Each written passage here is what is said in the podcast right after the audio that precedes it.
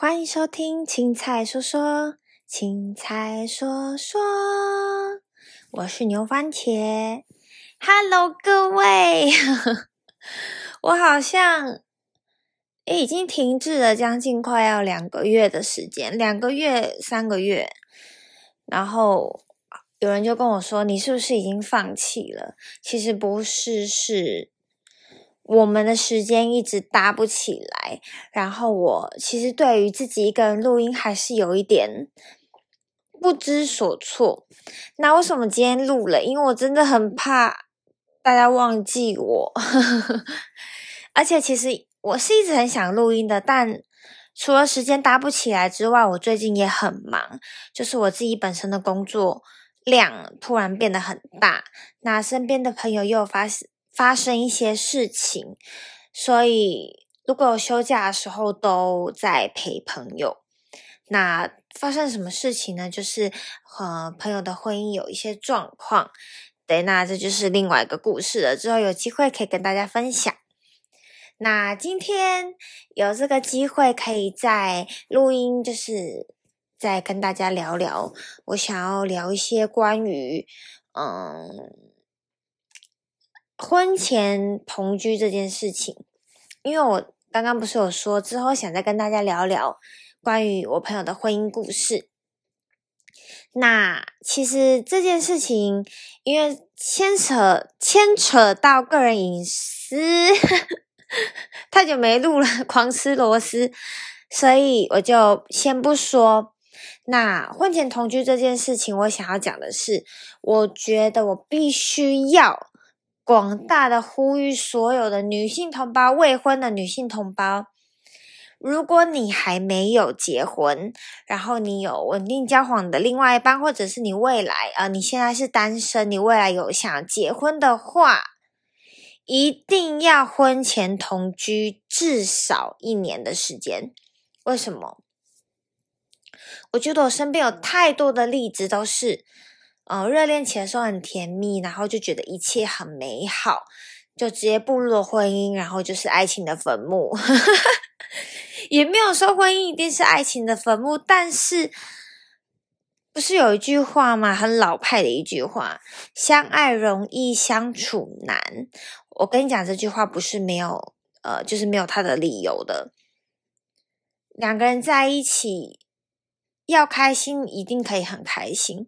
可是，当两个人绑在一起住在一起，你每天都必须要看到同一张脸，跟他睡在同一张床上，使用同一间厕所，那个时候绝对跟你在交往的时候是不一样的感觉。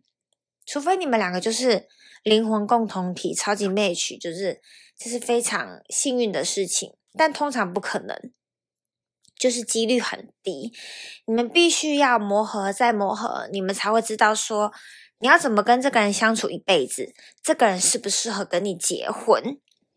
像我自己的例子来说，我跟我现在的男朋友交往不到一个月，我们就同居了，然后之后就接着很快就出国去旅游，所以我们热恋期相对的我觉得蛮短的，因为很快就进入了磨合期。住在一起，你的缺点其实藏不住，你所有的生活习惯呐、三观呐，都会直接暴露在对方的面前。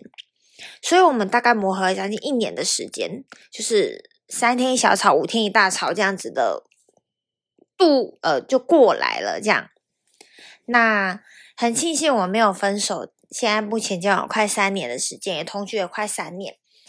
我觉得像这样的情况下，你就大概可以预测或感受得到，如果你结婚之后会是什么样子。所以这就是我想要跟大家说，为什么要婚前同居的原因。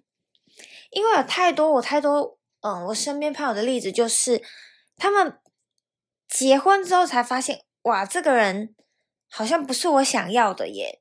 那原因就在于他们可能前面就是觉得说啊，我们有出去玩过啊，就是。过夜个三天两夜这样，然后放假没事就去住对方那里。我跟你讲，这个跟你真的住在一起，每天回同一个家，感觉是不一样的，真的是不一样的，好不好？各位一定要婚前同居至少一年，好，不然最短最短也要半年才会，嗯，确认自己的幸福，好吗？这就是我想要跟大家讲的事情。那之后有机会，就是跟大陆妹时间有对到了，会再跟大家深聊这个话题。那希望大家再等待一下，应该年后就会有很多时间可以一起录音了。那还要跟大家说一句，有点晚的新年快乐。那希望二零二一年是美好的一年，所有不好的事情都留在二零二零年。那我们下次再见，拜拜。